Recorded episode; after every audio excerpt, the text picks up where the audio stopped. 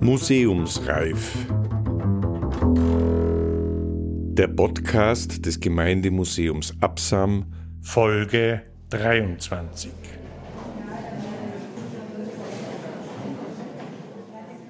Das Herrenhaus. Vom Pech nicht Hof, Kirche, Burg oder Ansitz zu sein. Oder wie die Welt die Staatsdiener von Arbeitern trennte, Architektur geworden ist. Ein Interview. Gelesen hat Rainer Ecker, Musik Bert Breit.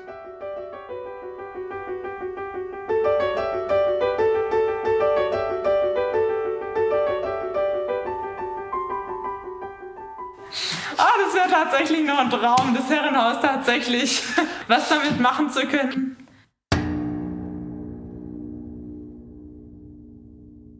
Auf www.bda.gv.at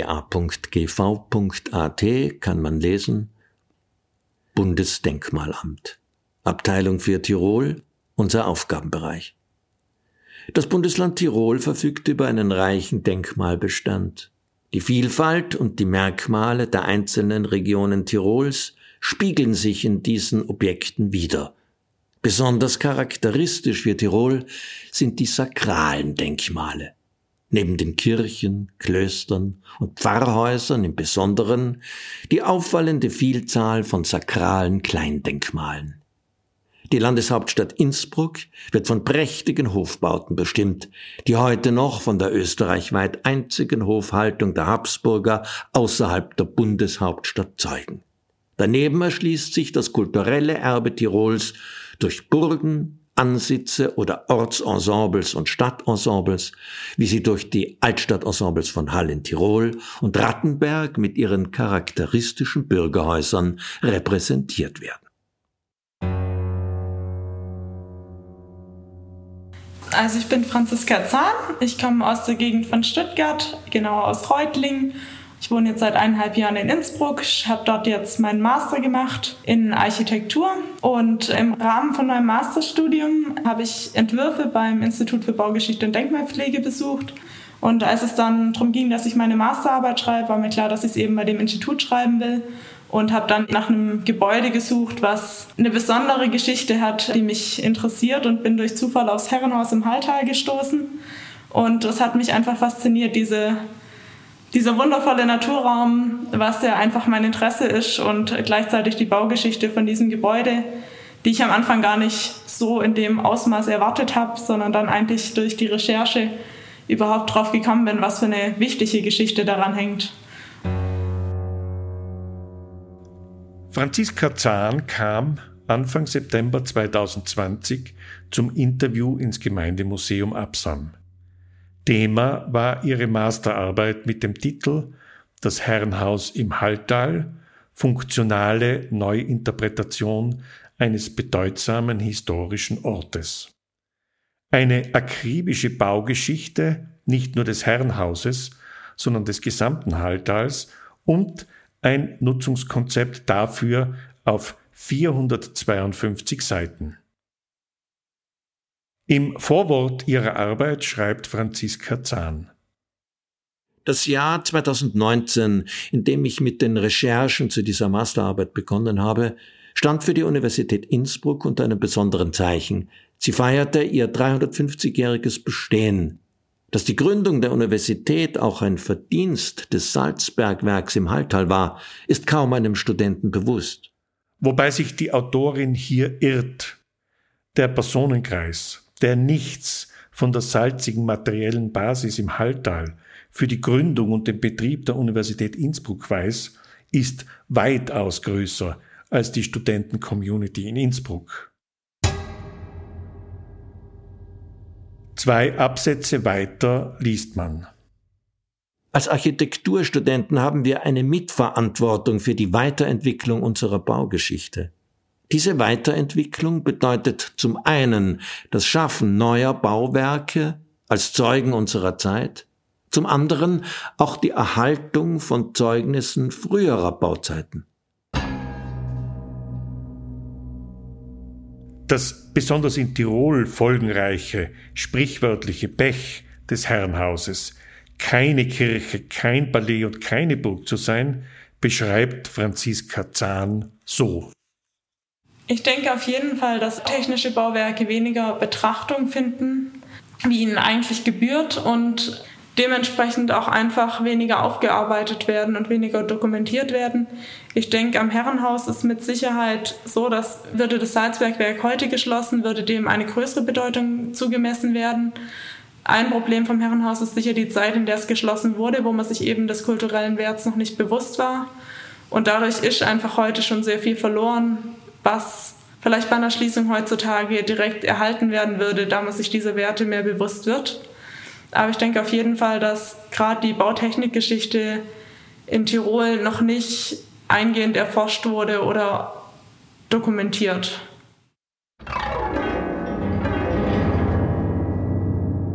Dieses Schattendasein von Bauwerken, mit denen man keine Helden, Heiligen oder Herrschergeschichten schreiben kann, führte dazu, dass sie bei der Recherche zum Herrenhaus mit fast detektivischen Methoden vorgehen musste.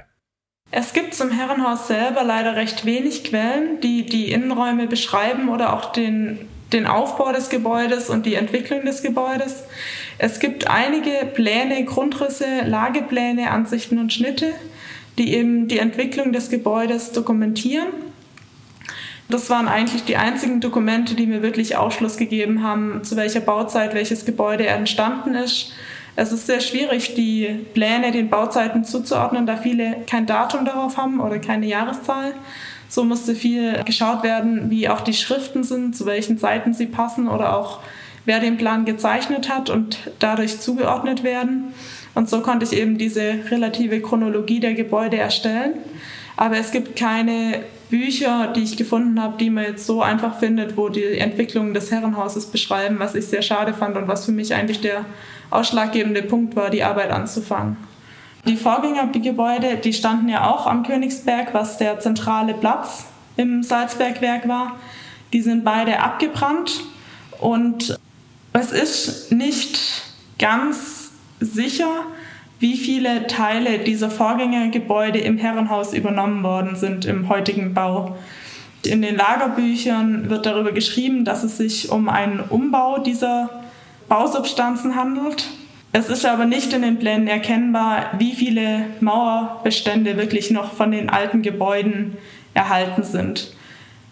Die Ausrichtung der Gebäude war auf jeden Fall im rechten Winkel zu dem des heutigen Herrenhauses. Rang 8 Sekretäre, Direktoren der Hilfsämter, Kanzleien. Rang 9 Konzipisten Adjunkte. Rang 10 Offiziale, Rang 11 und 12 Akzessisten, Registranten, Kanzellisten, Diener, Dienergehilfen, Türhüter, Portiere.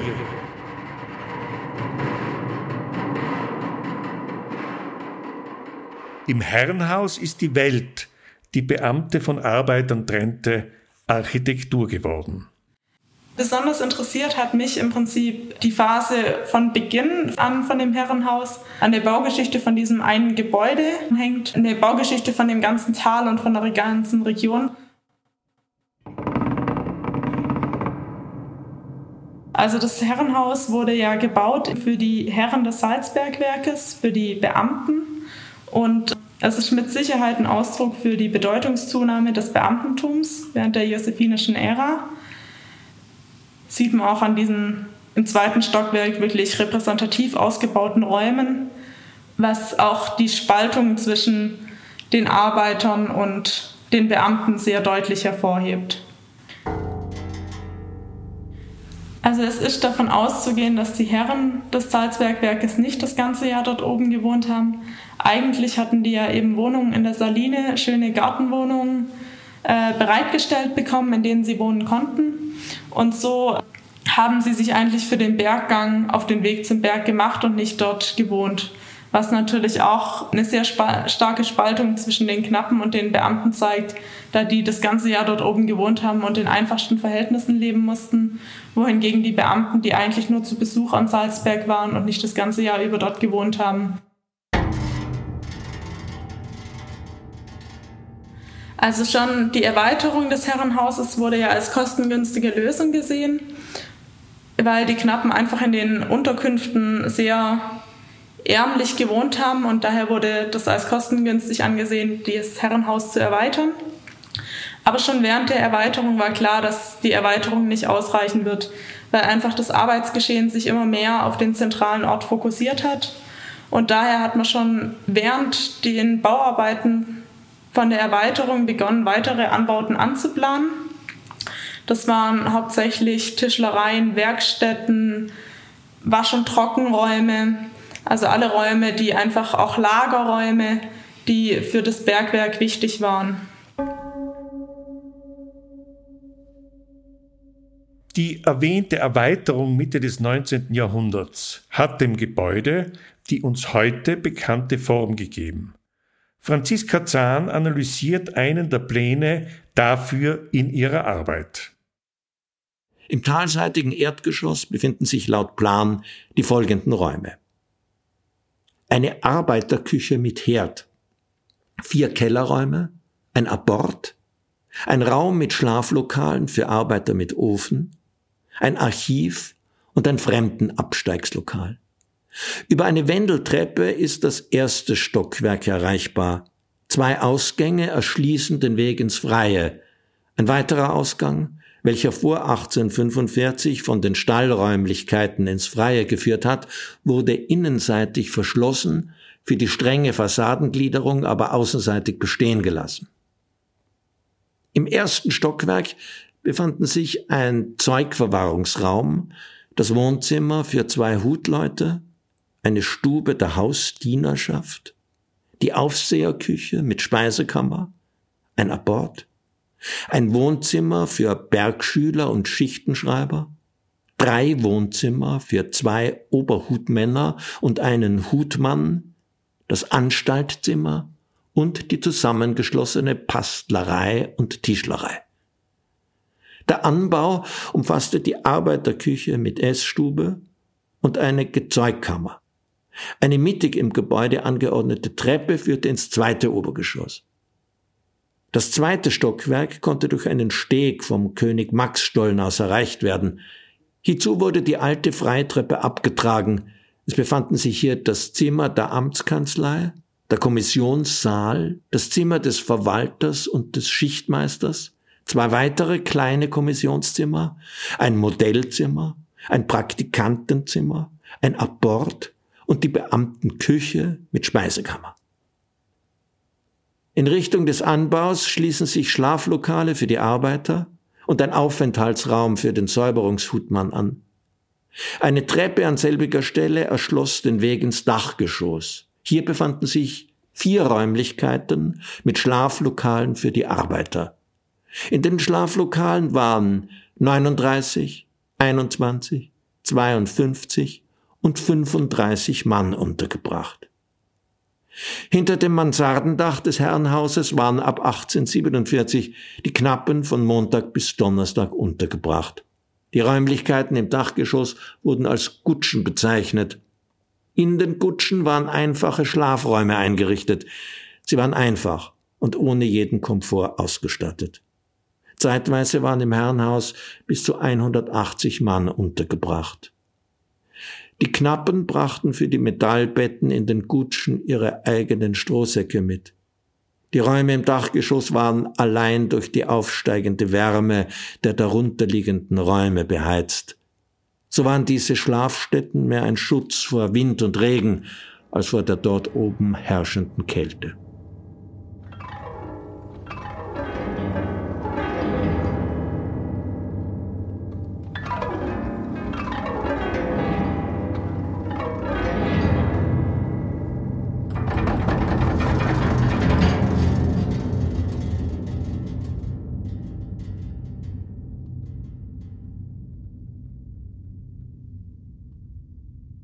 Franziska Zahn hat im Teil 2 ihrer Arbeit Vorschläge für eine weitere Nutzung des Herrenhausareals gemacht.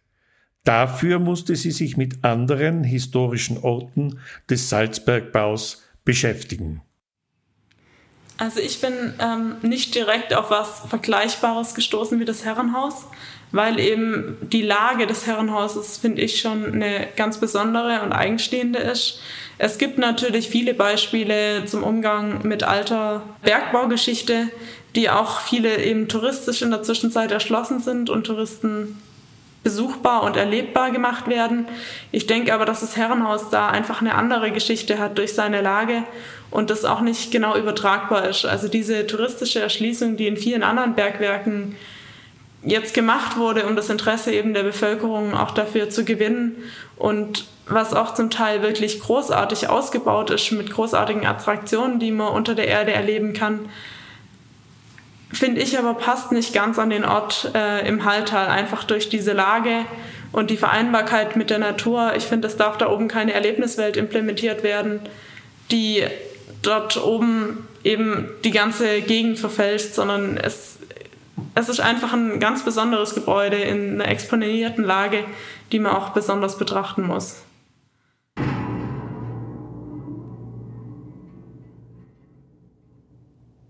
Innsbrucker Nachrichten, 9. März 1899.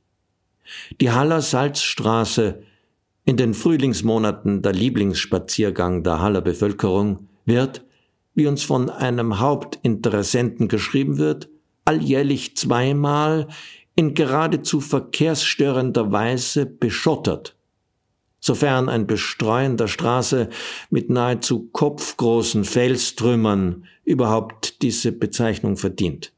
Unser Korrespondent sandte uns mit obigen Bericht in sorgfältiger Verpackung so einen Schotterstein im Gewichte von 2,5 Kilo. Als wir des Paketes ansichtig wurden, ritten wir hin und her, was es wohl enthalten könne, und kamen endlich zum Schluss, dass irgendeine Käserei uns ein Riesenrezensionsexemplar ihrer Erzeugnisse gesandt habe. Vielleicht veranlasst dieser Hinweis auf die sonderbare Tätigkeit des dortigen Wegmeisters, dieser Linenverwaltung, welche für die Straße zu sorgen hat, die schöne Salzstraße für Mensch und Tiere wieder passierbar zu machen.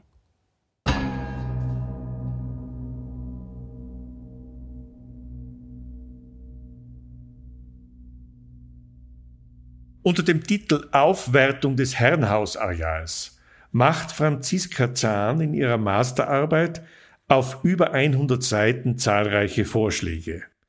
Sie hat dafür ein detailliertes digitales Modell des Areals und der Gebäude erstellt und kann so alle ihre Vorschläge auch in 3D veranschaulichen. Aber sie beginnt mit dem Zugang. Also bei meinem Besuch am Herrenhaus ist mir immer aufgefallen, dass der momentane Zuweg auf das Gebäude eigentlich am Gebäude vorbeiführt. Ich laufe auf diesem Vorsteg am Gebäude vorbei und komme eigentlich in diesen Gebäudekomplex gar nicht rein. Was natürlich auch daran liegt, dass es jetzt im Privatbesitz ist und dass dort auch ein Schild steht, dass man es nicht betreten soll. Aber für mich, für eine weitere Nutzung, finde ich schade, dass man so am Gebäude vorbeigeht. Und daher habe ich mich hauptsächlich, das ist ein Hauptthema eigentlich von dieser Arbeit, auch darauf fokussiert, dass es neuen, eine neue Haupterschließungsachse geben soll, die eben die ganzen Gebäude mehr wie ein Ensemble wirken lässt, dass man eben bei einem Besuch erstens auf das Gebäude zuführt, auch vor dem Gebäude entlang geführt wird und die Fassade deutlich wahrnehmen kann, dort erstmal auch empfangen wird mit einer Empfangssituation, die auch dem Sohlewanderweg dann eben einen Endpunkt gibt, der das Ganze, den ganzen Weg interessant macht und dann eben durch das Ensemble wie durch ein kleines Dorf geleitet wird, dass man die einzelnen Teile wahrnimmt, weil es ist ja nicht nur dieses Herrenhaus an sich, sondern es sind ja auch die Anbauten, die eigentlich vielleicht auch ein bisschen eine eigenständige Bedeutung kriegen sollten und vom Hauptgebäude ein kleines bisschen abgesetzt werden sollen, um auch allein als Gebäude zu wirken. Und da denke ich, ist sehr wichtig, dass bei diesem Durchgang durch das Ensemble Blicke bewusster geleitet werden und auch der Durchgang inszeniert wird in der Form. Und das fände ich einfach wichtig. Das ist, denke ich, eine Änderung, die keine großen Umbaumaßnahmen fordert. Aber dadurch könnte man einfach den Besuch schon deutlich interessanter dort gestalten und das, das ganze Areal besser wahrnehmen.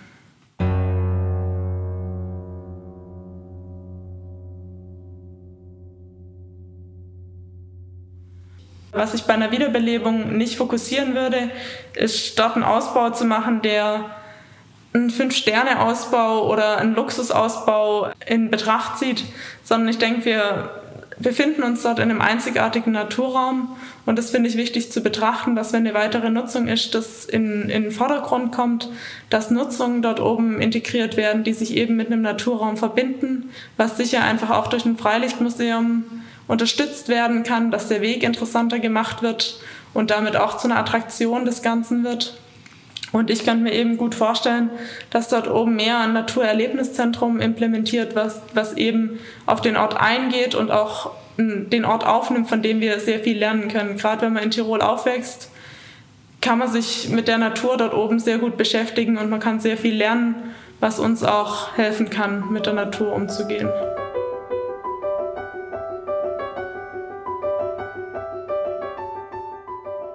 Unterstützt wurde eben die Arbeit durch Christiane Weber und Henning Meyer. Christiane Weber hat mich dabei unterstützt. Die wissenschaftliche Recherche hat sie begleitet und Henning Meyer war hauptsächlich dann für den entwerferischen Teil zuständig. Ja, und äh, mit dieser Unterstützung von meinen beiden Betreuern konnte ich jetzt eben meine Masterarbeit bei der Uni Innsbruck und äh, beim Arbeitsbereich für Baugeschichte und Denkmalpflege einreichen und damit mein Masterstudium abschließen.